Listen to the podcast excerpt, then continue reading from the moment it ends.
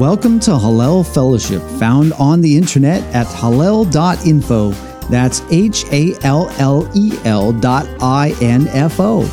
We hope you are encouraged by the following recorded Bible study to look deeper into every word that proceeds from the mouth of God and how they were lived out in the life of Yeshua HaMashiach, often called Jesus the Christ.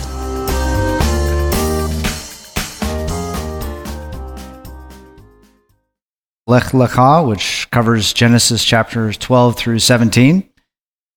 And we picked up a number of parallel passages in Isaiah forty, John eight, Galatians four, Hebrews seven, and, and also eleven. And uh, today we didn't cover Romans chapter three, verse nineteen through five or six, but also that is germane to our discussion as well. Yes, Larry. Uh, well, you've got your work cut out for you, because a couple of those scriptures were some of the most vociferous, uh, hardest ones against us.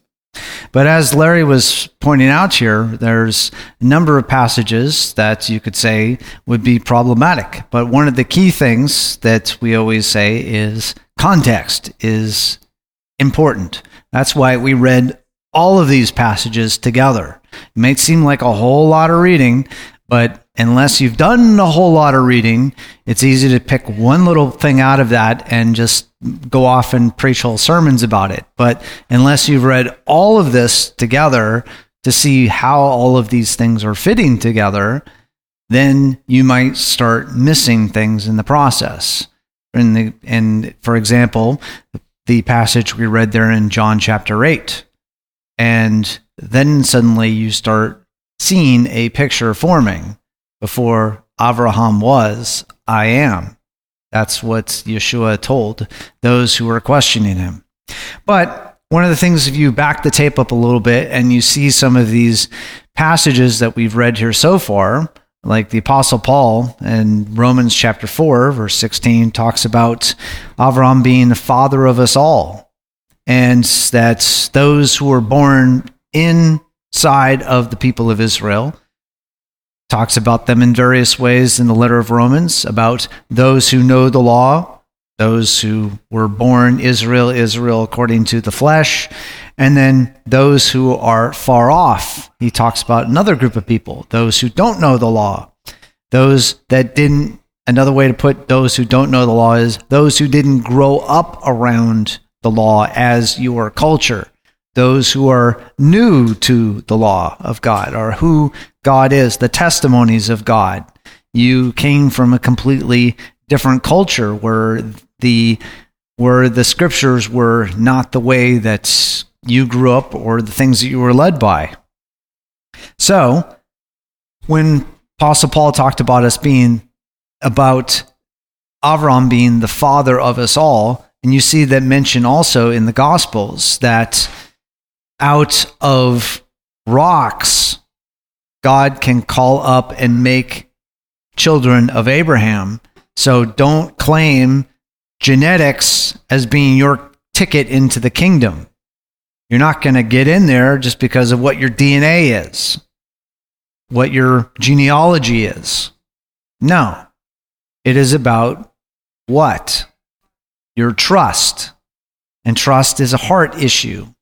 It is what is going inside of you, what you are thinking about, what you your emotions are, your desires, where are those all those things pulling together. And that we can see through that, that heaven's call to Lech Lecha, or get going, to Abraham. He left his homeland where he was at. We've seen in the descriptions of the passages we read here, he came out first from Mesopotamia, their modern-day Iraq area of where Ur was located, down at southern Iraq on the, the Tigris and Euphrates rivers, and to where they would be almost to modern-day Kuwait is where modern-day or Ur was originally. Yes, Babylon, ancient Babylon. And uh, that was a part of where Ur was. Babylon came and formed in that particular area.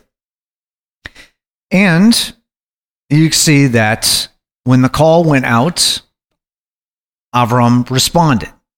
He got going.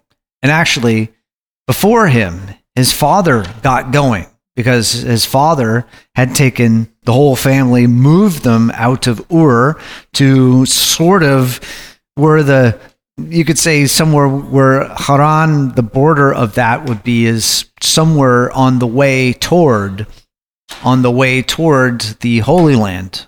Because it said they were moving toward Canaan or Canaan. They were moving toward there. They didn't get all the way there, but they were moving toward there before they stopped in Haran. Then the call was, when they were living there in Haran for a long time, then the call came, hey, Avraham, get going. Get going. I'm going to show you where your destination was going to be. I'm going to take you all the way to the land.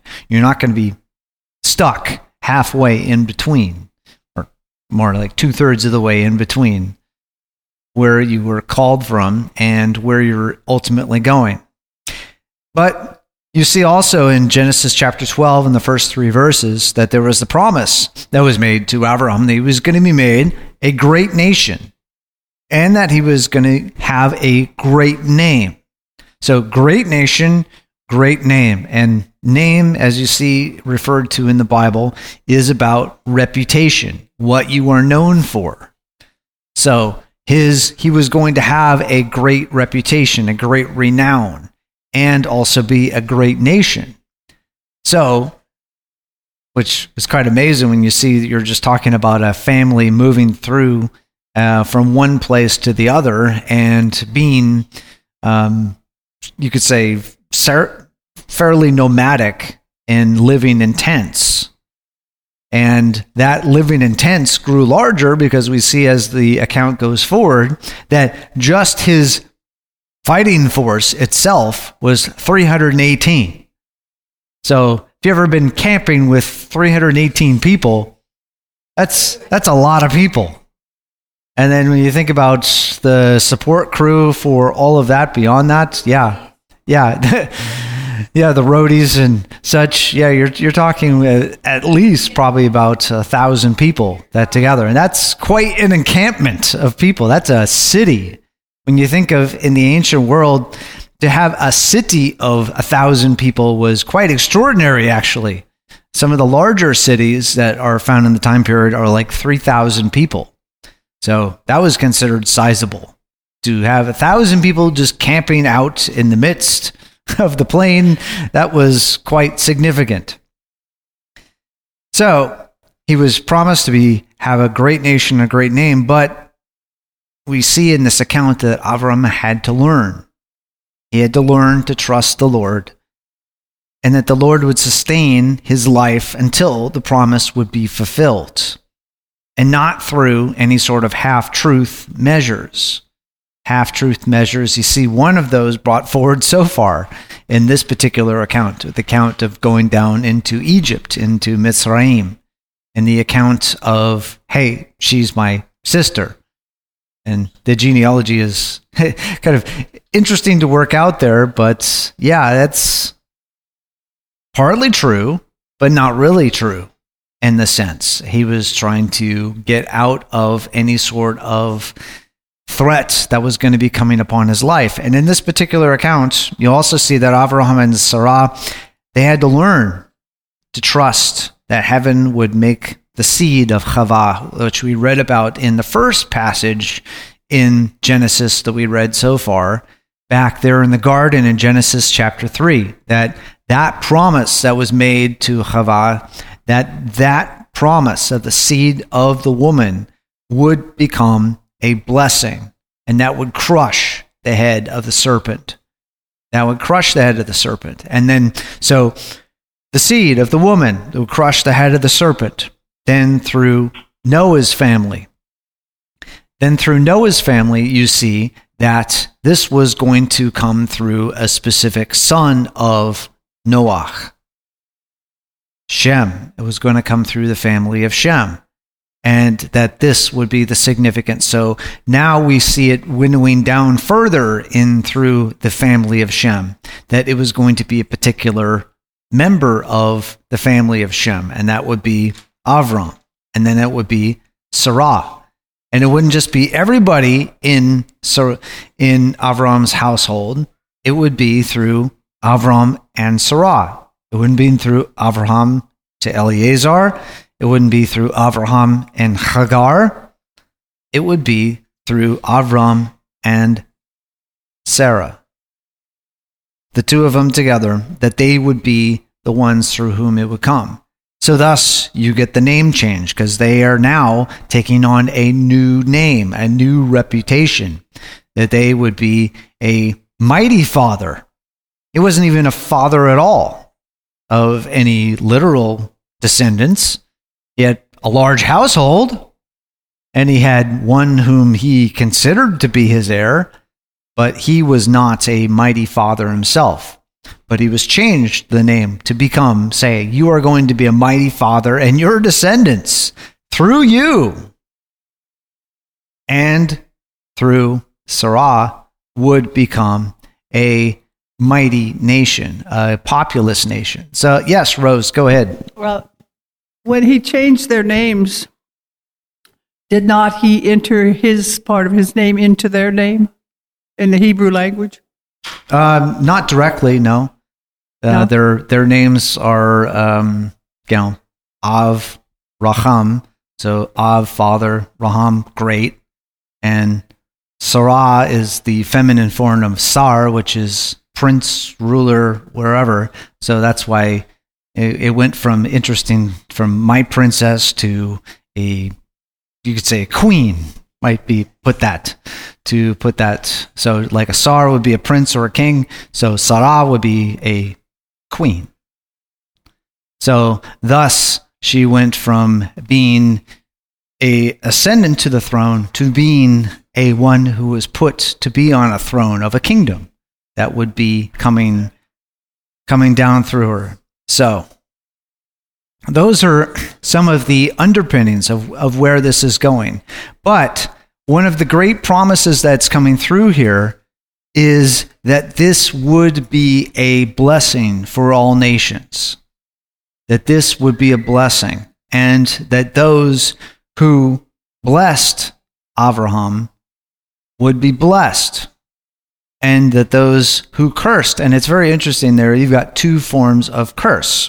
You've got the one of those who curse you or who kalal you.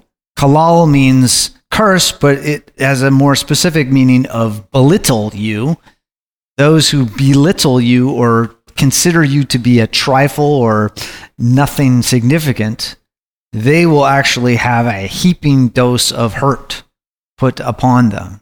So, very interestingly, that you see a similar thing happen with um, when you see later on in the next passage that we're going to go through next week, Ishmael, in a sense, kalaled Yitzhak, belittled him, so scorned.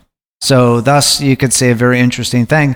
And then the interesting thing you can also see in this is that Ishmael was made a great nation because of what you see the Apostle Paul talk about in Galatians, that he was working to make his great nation through his son. And the only son that he saw that was actually from him was Ishmael.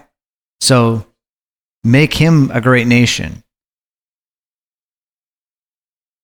Promise kept. And that has been a thing throughout the nation, throughout the time, that the descendants of Ishmael have become a great and mighty nation. So, um, yes, uh, somebody had a question or a comment here. Still have it? No? Okay. Great. So, to Larry's comment, sure seems like you create lots of problems in the sense of this. So, Larry, if if you could, Um, I'm going to just uh, talk to Larry there about some of those key things that you see come through this, key passages. Well, the one in Galatians, for instance, when it said that uh, Well, actually, it started in, well, Hebrews. Yes. It started with, it said that it was worthless. Mm. And um, in uh, this, and people think that he's talking about the law was worthless. Um, it was it wasn't worthless able to, to save. Do what? We know that. It was, was never intended to save. But yes. It's, it's not worthless. But yeah. um, the, the one in, uh, in, in uh, was it in John? Um, I've forgotten the first part, the first one that we read. The John one. John uh, chapter oh, eight? That's, uh, oh, that's why Hebrews also says that when the priesthood changes, then the law has to change. Yes, there's there has to be, when you have a change in the priesthood, you have to have a change in the law. Because that, what that, is the context of what that's talking about? Where mm-hmm. is he actually serving and being able to serve? Well, he's serving in, in heaven now. Exactly. And that's where Melchizedek didn't have a, yes. He wasn't a Levite, and a yes. Levite, and, and on earth, he couldn't have served as the high priest. Exactly. At that time. Yeah. That's going to change. So, so thus you're you're seeing the fulfillment of this, is that the tabernacle was to be a copy, a representation of the things going on in heaven. It wasn't like this was what actually is there, and heaven is at the mercy of what happens in this tabernacle. There, some people will get that idea, is that if you didn't offer something there, nothing would be forgiven. Or, but you have a problem. And Hebrews goes into this later on in chapters nine or so, when it talks about the failing of the priest, because the priest has to offer what? Yom Kippur every year. Okay, well, if it never was discharged, the people are out of luck. Or what if the priest was a failing in what the priest was committed to do? The priest in the priest's heart was corrupt. There's whole books of prophets about that. Specifically, the book of Ezekiel is about what happens when you have a corrupt priesthood, that the core inside of what they're doing is corrupt. Does that mean then heaven is just at the mercy of what the priesthood can do on earth? And if the priesthood is corrupt and you have no hope whatsoever of getting to heaven, or I should say getting through to heaven, because the person standing there in front of you is corrupt and thus you're blocked. Oh, you're out of luck. Try again next generation. No. That's one of the, the pictures here of this lesson of Melchizedek, is that whenever you see God working, it is because the open sign for the kingdom of God is always on. Because when there are those times where you have Ichabod or Ichabod, the glory has departed from the tabernacle. Or put like the, by the prophet Daniel, the abomination of desolation in the temple. When that happens, is mankind out of luck? Uh-oh, well, you better just give up, because there's no way and no hope of connecting with heaven anymore. Is that what's really going on? No. Heaven's open sign is always on. That is the lesson of Melchizedek, that heaven's open sign is always on. So we don't have to worry about there being a problem with the priesthood. What we do, we trust in God. God says, hey, come up to me. Come up to the place where I put my name. It's not dependent upon whoever is in charge there at the time period. If they're corrupt, it's not like you're out of luck of being able to go to heaven. You are doing what God said on your end. If someone on the other end, if their job is to minister for God, for the people, they're falling down on the job, that's not your fault. That's their fault. And those who are given a higher position, more is required of them. So that's when you're talking about priests, teachers, those who are helping with the things of God. If they are hindering the work of God, yeah, it falls on their head big time. But for the people, they're not blocked from God just because the workers of God have fallen down on the job. And that is part of what that lesson that we read about in this passage of Avraham going to this priest, the priest of El Elyon, or the priest of Most High God. He was there in office, and we see these glimpses throughout Scripture of something happening here that is outside of what we would think, hey, this is the way God is supposed to work. We see that with the prophet. Uh, we encounter him later, and every time we go through Numbers, we encounter the prophet Balaam or Balaam. God talked to him. He was an incredibly unreliable, unreliable prophet of God because, as we know, both in Scripture and historically, he talked to a lot of so-called deities. Yeah, he talked to a lot of them. And in the end, those other deities had his ear more than the creator of heaven and earth. So thus, he ended up leading the people of God almost off of a cliff. Led a lot of them off of a cliff. So thus, when we, we take a look at this particular picture, we see this foundation in here of trust. Who do you trust?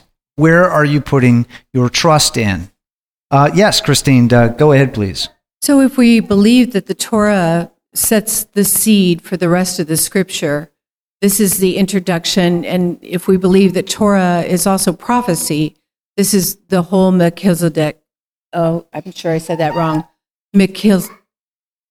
Melchizedek.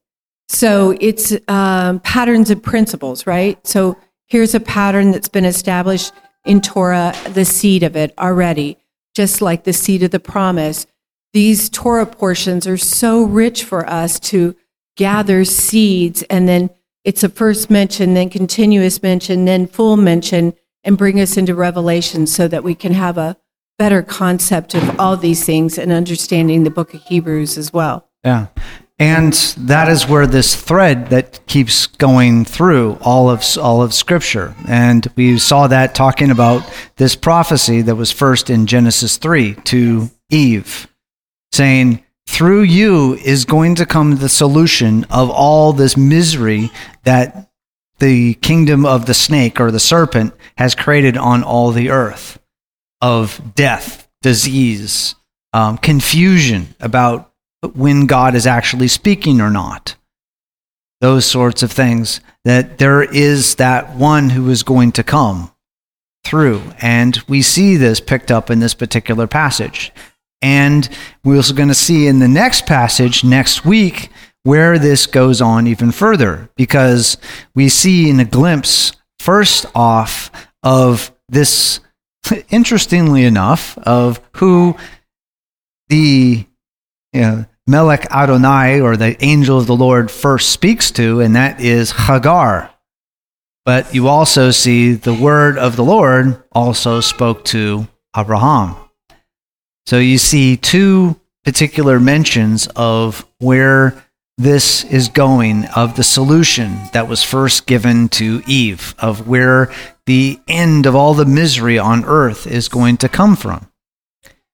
So, uh, I'm sorry, Larry, you had your, your hand up there. It was leaving you uh, hanging up there in space. Yes. Uh, to reiterate about these things, with this isn't quite on this topic, but when they talk about this as a a mere shadow. Yes. A shadow only reflects what is actually there. Yes, so it's a representation. Shadow, it should yes. be, it's a it's a great shadow or something yes. to that that effect. Yes. We've got to yes, it is that, a, it, it is throwing that out. It is an it, it is a um, you could say it is like you would say an image. A shadow is akin to an image of what it is that's actually cause, uh, casting the shadow. Because that's one of the things that you can have with the shadows, that you can define what the object it is that casts the shadow. No, a great observation on that. So, seeing these, these two particular passages of Genesis twelve through fourteen, They, you're just seeing these ups and downs of Avraham and Sarai learning about what their role is and what their calling is. So we all are having these sorts of things when we are called to. When we are called to go from where we were, where God found us, to the place where God is taking us, our trip through that is likely going to have these sorts of things where it's the ups and downs. You've got these fits of faith and fear that happen all the time. Now, with this, you see the fits of fear of, oh, if I die, well, it's all over. So that means it's up to me to make sure that I stay alive. I stay alive through this. And with Sarai, she was like, well, if Abraham doesn't procreate with somebody, then the whole promise of why we were called out here goes up in smoke. So it's up to me to make sure that Abraham has kids, because it looks like Sarai was saying it's not going to come through me. So thus Hagar comes in. And that is thus where you see the description that we read in Galatians, and it goes on through more chapters than that, but that's a small snippet of the discussion there in the letter of Galatians, that this is what the difference is, is between trusting God and trying to, quote, help God, trying to help God, you know, take notice of you. Uh, yes, uh, Rose, yeah, you have a comment or a question over there. If you see uh, how many times I've uh, taken the part of Sarah. Yes. Yeah, it, it happens to all of us.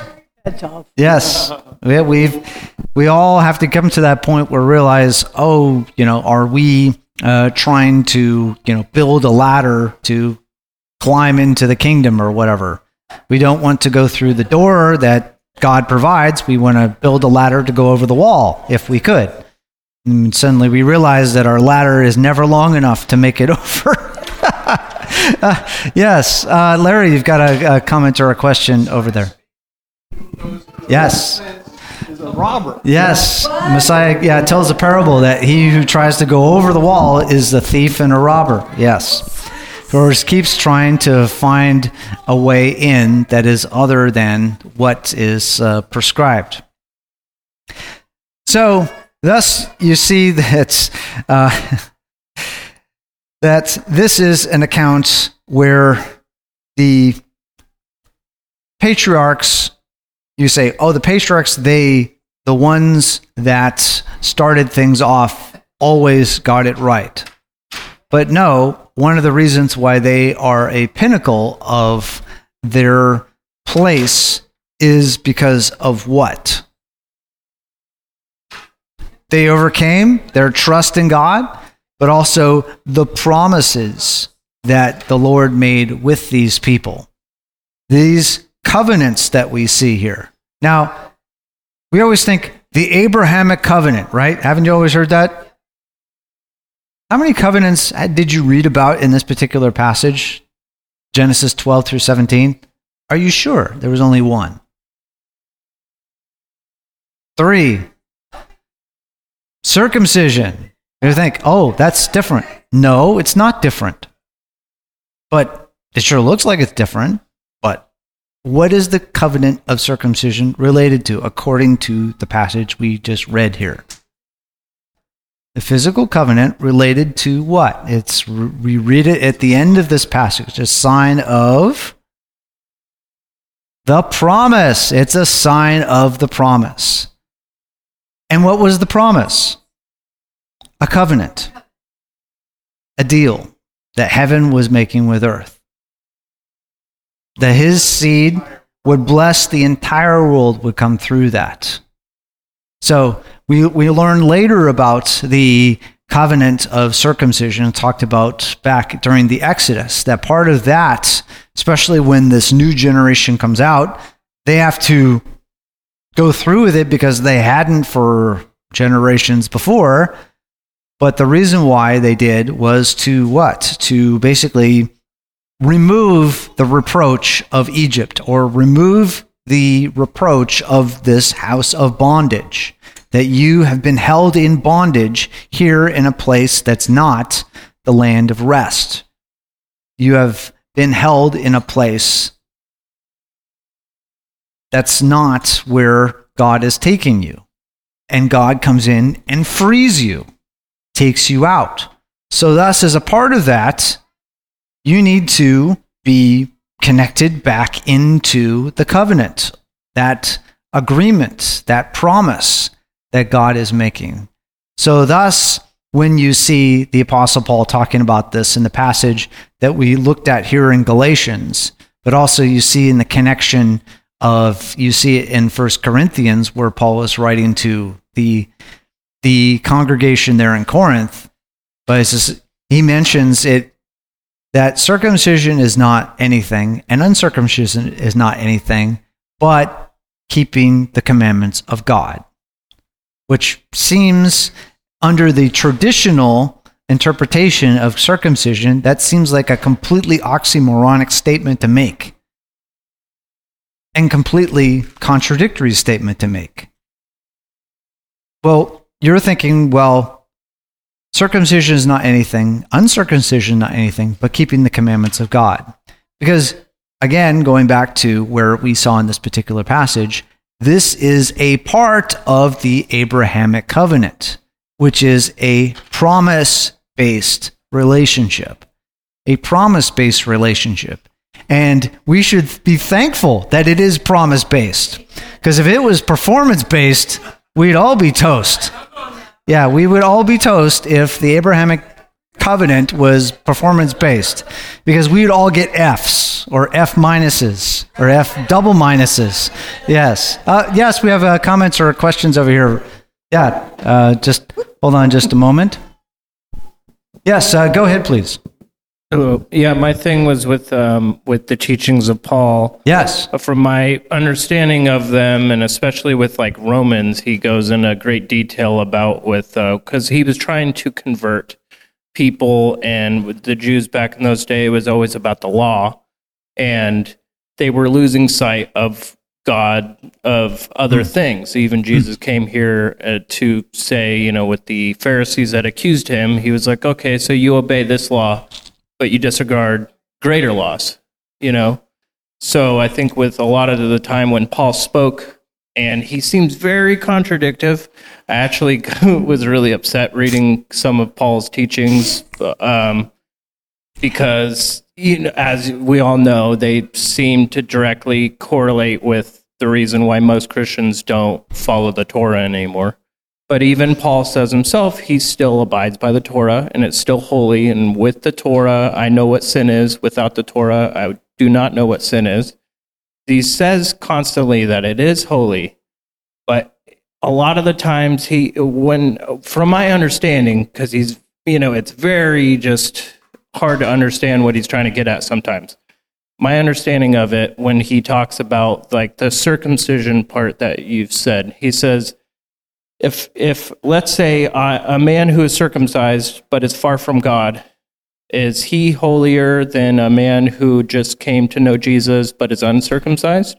And thus you got you know, the, the, the whole thing, circumcision is not anything, uncircumcision is not anything, but keeping the commandments of God.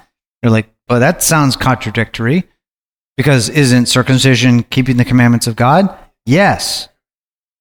But, and you see the prophets going, especially Isaiah does this a lot. If you are there following, as a priest, following all of the instructions of the these the offerings that you are presenting, yet your heart is far from God, what is God's response? You see that in chapter one. Yeah, I hate your feasts. I hate your offerings. He commanded you to follow them. But if you show up just punching your ticket, he's, get out of my face. I don't want that.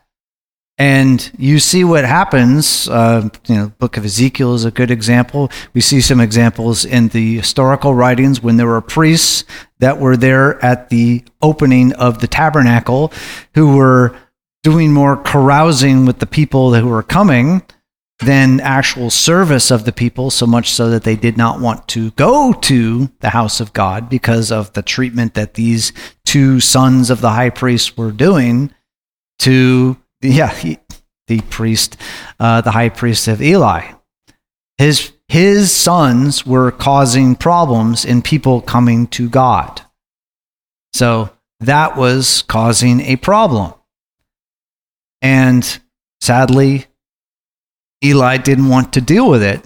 So thus, the prophecy came to him, and uh, yes, God dealt with it because Eli would not deal with it. So God dealt with it in having this problem of the priesthood removed out of there. And that's a lot of what you see is underlying these abominations of desolation, where heaven has to hit the reset button on those who are in charge of the people of God, because he says with with uh, no bit of irony that judgment begins at the house of God.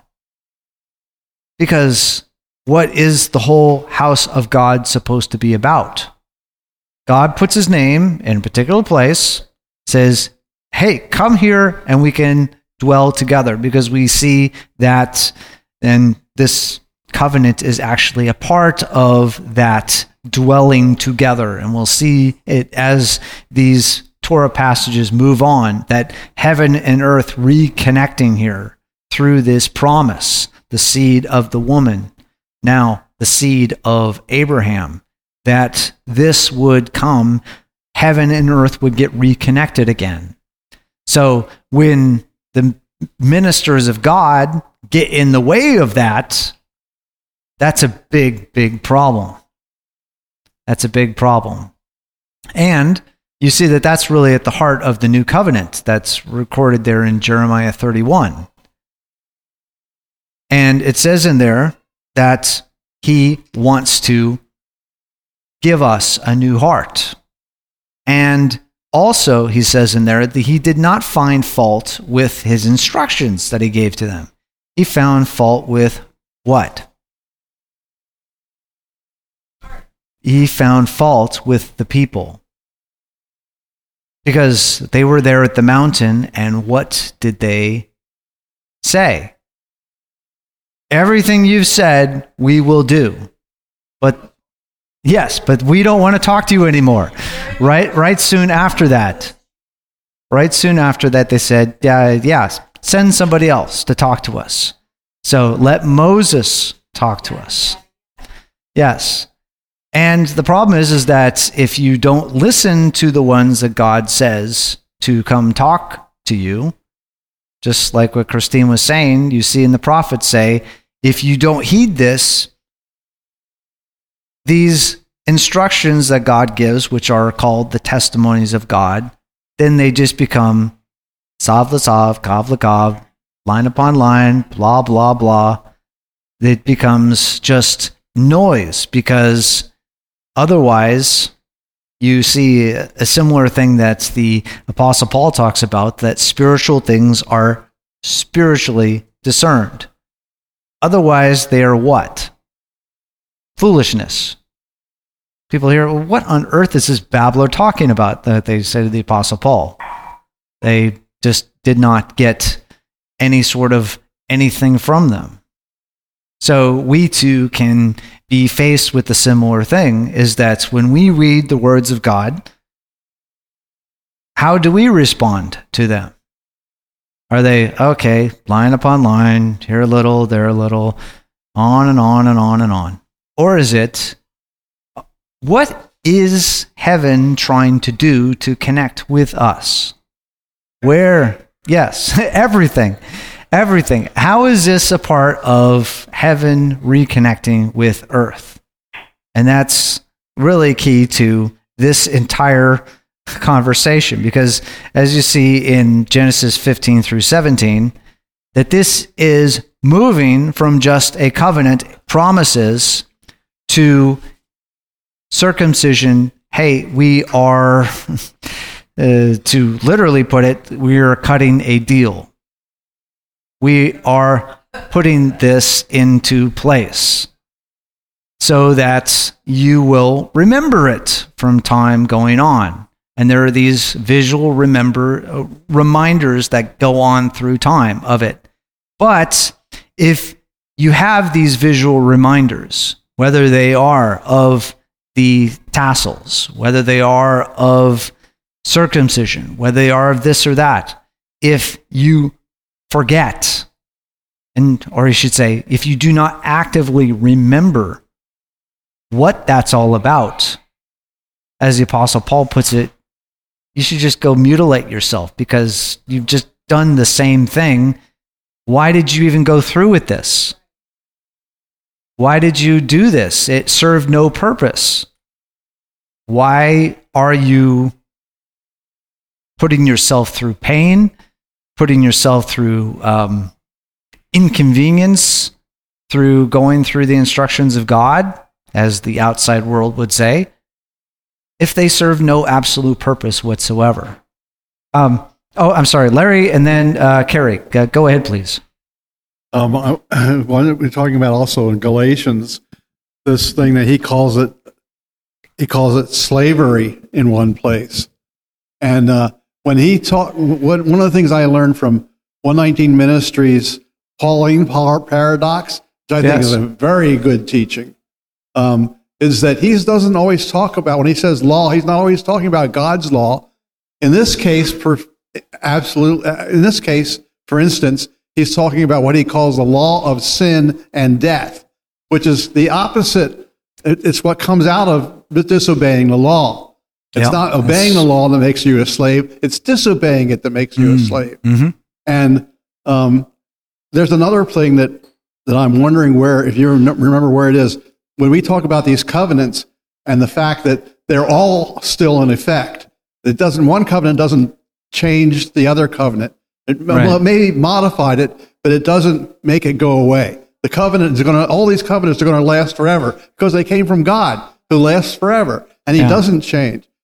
And there's a there's a statement in uh, in um, where I've, I've forgotten where it is, where he says, "If you don't keep the covenant, I keep it for you."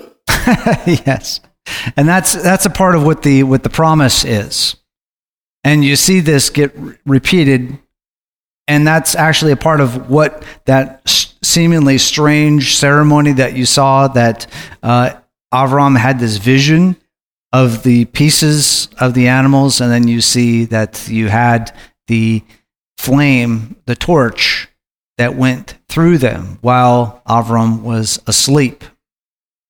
See, it's very kind of interesting is that Avraham, what was he doing before the sun went down? Trying to drive away the birds of prey. Again, doing what? Trying to help. If If I'm not out here fending off all these wild animals, they will pick apart the offering that I've been I've been asked to bring. And then what? You have the uh, the heavenly, you know, anesthetist comes and puts him out. And night night, and so then you have the vision of the torch go through alone, which I'm sure you probably have read about, that these Uh, these sovereign and suzerain covenants of the ancient world, usually the two parties would go through together. But it's significant to people of that particular time period that you had the Lord go through alone, which meant what? It was all upon the Lord. The Lord was taking all of it on, that this promise would be fulfilled, that there would be this mighty people, numerous people, would be coming through Avraham. Yes, uh, Carrie and then uh, Rose. I was just thinking that part where he says circumcision is nothing and uncircumcision is nothing. We read it in the English and we think that it's about the foreskin, but it's actually not. It was a complete conversion process. Yes. So he wasn't saying, like when he said it, he was talking to an audience that understood. He was talking about conversion, not just that one tiny act yes. of circumcision. So when he says this part, this way is nothing and this way is nothing, he's not talking about like whether or not a male is circumcised. He's talking about a human, whether or not they have converted to the Jewish faith. Because if we don't do that and we still keep Hashem's commandments, then we are still in covenant with him. Yeah. That was his point. Yeah, because that's where, where the whole point of but keeping the commandments of God is, because that was a part of keeping the commandments of God. But part of circumcision, as you see in the Exodus accounts, especially in Deuteronomy, it's like circumcise your heart. That's what the issue is. The issue has always been where the heart is. You bring your offerings to the altar, your heart better be involved with this. You know, you, if you're going through the rite of circumcision with your son, you parents, your hearts need to be in this. Because at eight days old, your son's not terribly involved with this, but the parents are. The parents are certainly involved. Because, you know, you think of then for those who are older, um, if the parents were not involved, would you go through with it? Especially Ishmael, thirteen years old. Mm, yeah, exactly. The days before any significant uh, anesthetics, so they had things of a certain sort, but...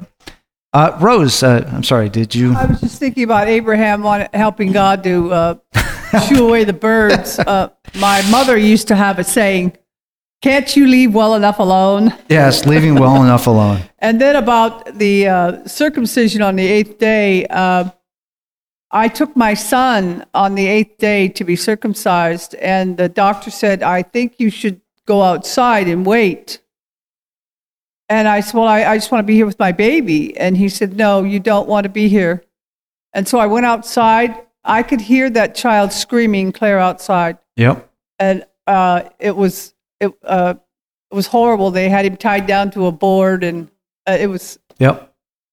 It was an awful experience. So I can't imagine a thirteen-year-old uh, and an and an adult male uh, going through that. Well, same I mean, thing. we and we, they didn't have anesthetic back in the days. Yeah. And we, we we see accounts of it of it later. It literally laid up uh, a, a whole town for a few days. Yeah, that's when, how they were going to go in and kill yeah, them. Yeah, exactly. That was part of the uh, the subterfuge in that later period. So that's um, yes, and uh, go ahead, please. When when um when Abraham um, fell asleep at that time. And the Lord went through the um, the pieces of animals and that. I kind of correlated it with Moses asking for the Lord, please show me your glory. And the Lord answered, I will cause all my goodness to pass in front of you. Because I think that the Lord spoke during that time when he was passing through with that um, a pillar the, of fire torch, yes. or torch, you know, that he also said the same thing. I will cause all my goodness to pass in front of you, and I will announce my name, the Lord said. This is in, uh, let's see, now where's this? Exodus thirty-two? thirty-three, eighteen thirty-three. To twenty. You know, and he announces his name, the Lord, so you can hear it. I will show kindness to anyone whom I want to show kindness mm. and favor. I will show mercy. Anyone who want, I, to whom I want to show mercy, compassion, but you cannot see my face because no one can see see me and live. Um, that that was also being said at the same time that covenant was being uh, um, once again uh, affirmed to Abraham. Well, he's sleeping, but he had those terrible dreams or something in the darkness there of the. Of what uh, when he was sleeping there, it said it was black, and black darkness came upon Abraham, and uh, so it was, it it was um, I think affirmed once again with, with Moses. That's what I think. Yeah, well, that's actually going to be something that we uh, pick up in our next discussion there, and so I'm glad you you noticed that there is a um, connection between what you see about the, the torch passing through in this vision that he had and about the appearance of the of the glory. So a very interesting picture that you see, and it's also expressed with the Melek Adonai, or the angel of the Lord, appearing to Hagar on that. So that's where we'll pick things up next time around. But one of the, the key lessons that we have from this is that each of us get called out from our hometown, or where we were when God found found us, and calls us out. So the question is, do we, Lech Lecha, do we get going from there, or do we just keep sitting around waiting for something else, waiting for some other sign or this or that to get going? And when we do get going, do we go all the way, or do we find some place to stop along the way before continuing on?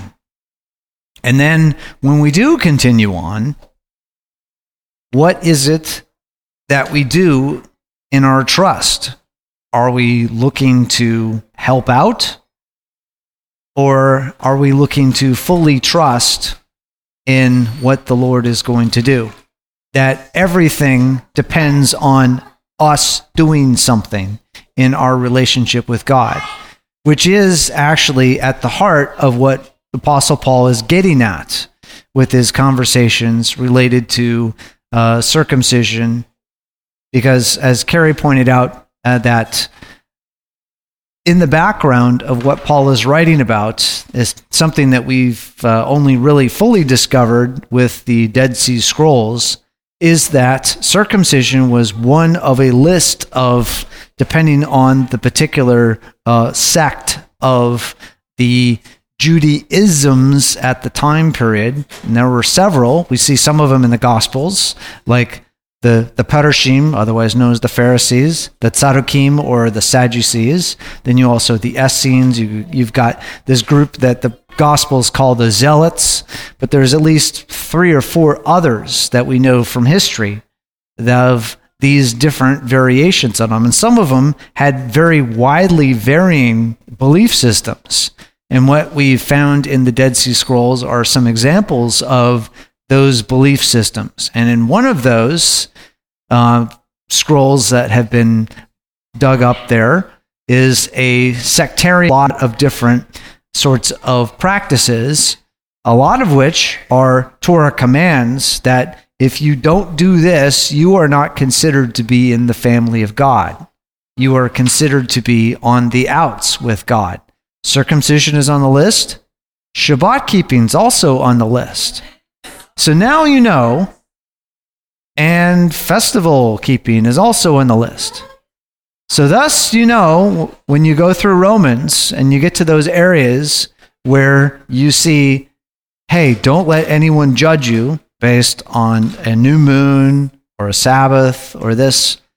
Why? Because of the Judaisms of the time period, you could be called, you know, anathema in the kingdom of God because of how you decide to observe circumcision, how you decide to observe the Sabbath days, or any of the other instructions by a strict, specific set. And you see those in the Gospels, examples of it. Mark chapter seven is a good example of that. You see some instructions in there, and what does Yeshua respond to that with? Your teaching is doctrine, or a thus saith the Lord, the commandments of men. So you're taking a sectarian interpretation of what God said, saying God actually said that, and then judging other people to say whether you are in the kingdom or not based on how you follow a sectarian's view of this or that. Circumcision was one of those. So that is in the background of Paul's discussions. And thus, when you see that pulled together with his final draft, you could say, in the letter to Romans, you see he fully builds that out over the course of the entire letter, of this talking to those who know the law, those who don't know the law, those that are born with the law, grew up around it, those who are new to it. How do you live here together? Do you judge each other based on what you, quote, know or what you, quote, don't know on this? Or are you all grafted into the same tree? In that those natural-born branches can be pruned off. And the natural-born branches can also be grafted back on to the same tree. So, thus, you can see that one of the key aspects of this is your trust in God. And thus, it's no surprise that trust in God or faith is a huge underpinning through the whole letter of Romans. And why this passage that we read in here today about he believed God and it was credited to him as righteousness gets repeated in Paul's letter of Romans. Uh, yes, Larry, you have a comment or a question over there. Yeah. Paul spent a lot of time trying to disabuse the people of the Gnostics. Mm, Gnostics, yes. That was.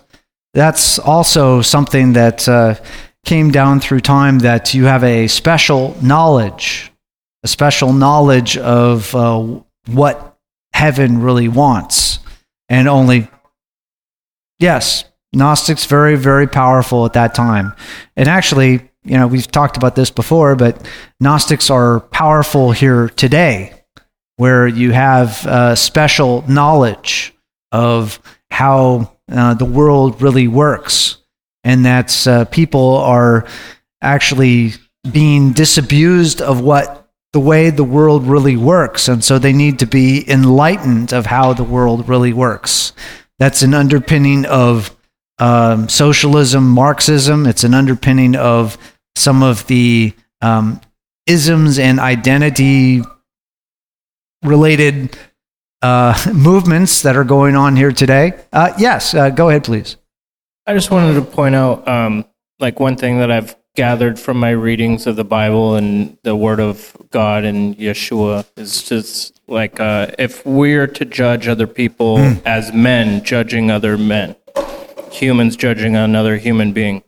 Um, I've seen just uh, Yeshua talked about it, and God talks about it as well. It says you should judge another person based on the fruits that they produce, and I think that's a that's like a beautiful thing, you know. Like um, so, constantly Paul was trying to say, don't judge other people, because it you know it takes away from your connection to God when you do that, when you just go into like, hey, the law, did you observe the law? Did you, you know, how did you observe the law today, mm. you know? So he was trying to say, like, live by Yeshua's example first, mm. and then the law comes. And then, you know, it's not, it doesn't come first. You can serve the law your whole life, yet still be far from Yeshua.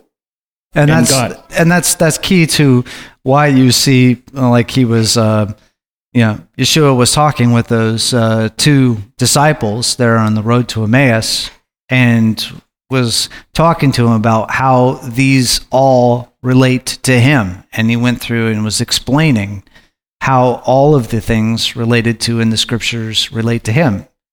You know, we can often think these are only about the so-called, quote, messianic prophecies, but really, what are the What are the laws of God actually called? And we say, like, the Ten Commandments. What are those called? The tablets of the testimony. The tablets of the testimony. What is testimony? Witness. It is a witness of whom? Of who God is. And thus, you know who God is, you will know who he sent. You will know that. So thus, when he's he's sitting there talking about, hey, these all speak of me, well, yeah, because if you know the character of God, you know what the heart of God is, how he's revealed it, then you will know the one whom he has sent. You will know that. So when Yeshua is saying, hey, the sheep hear my voice, and, you know, they're not going to recognize a stranger, well, that's because, just as Moses foretold there in Deuteronomy thirteen and eighteen, And when your prophets have come along and they speak what? Something different than what the Lord has revealed. How then do we treat those prophets? Not sent by God. Not sent by God, even if they are doing miraculous things. But they are telling you to go after somebody different, other than who God has revealed himself to be. That's not someone sent by God. Don't follow someone like that. So thus, yes, all of the things that are related in the law and the prophets are all going to point to who God is and what was one of the key roles of the Messiah, actually foretold in the New Covenant prophecy, to reveal the Father, to reveal who God is. Emmanuel, to reveal through God with us. So that's one of the things we leave there with as we go into our next study here next week, that we'll be taking a look at this really key pivotal moment there of where Yitzhak, the promised one, the promised one, where Avraham has been waiting for a son, promised a son. Here he is. What does the Lord say? Offer him up. So thus the, the old Avraham, I'm going to help God out, that's going to reach a crisis period. Because what are you going to do? Where your efforts before to protect himself so he could be the one to pass on and become this great nation. Now here he is, the son of the promise, and Lord says, offer him up. Yes, also destroys Sarah. So that's a, is a hopeful picture of where we are in thinking that we've got to do this, this, this, and this to earn God's favor, when God's favor is based upon promises, upon promises, upon promises, upon promises. And even if we fail, he is faithful. So if we fall in our faith, he is faithful to bring these things th- through to fulfillment. So when he's promising that those who we have lost, those who we have lost, that we will see them again, he is faithful to bring those with him when he returns. Yes, praise God indeed. And when he says, hey, there's going to be no more pain, war, suffering, that he is faithful.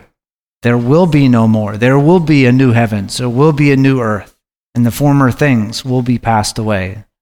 He who is faithful then is faithful now and will be faithful in the future forevermore. Amen. Hallelujah.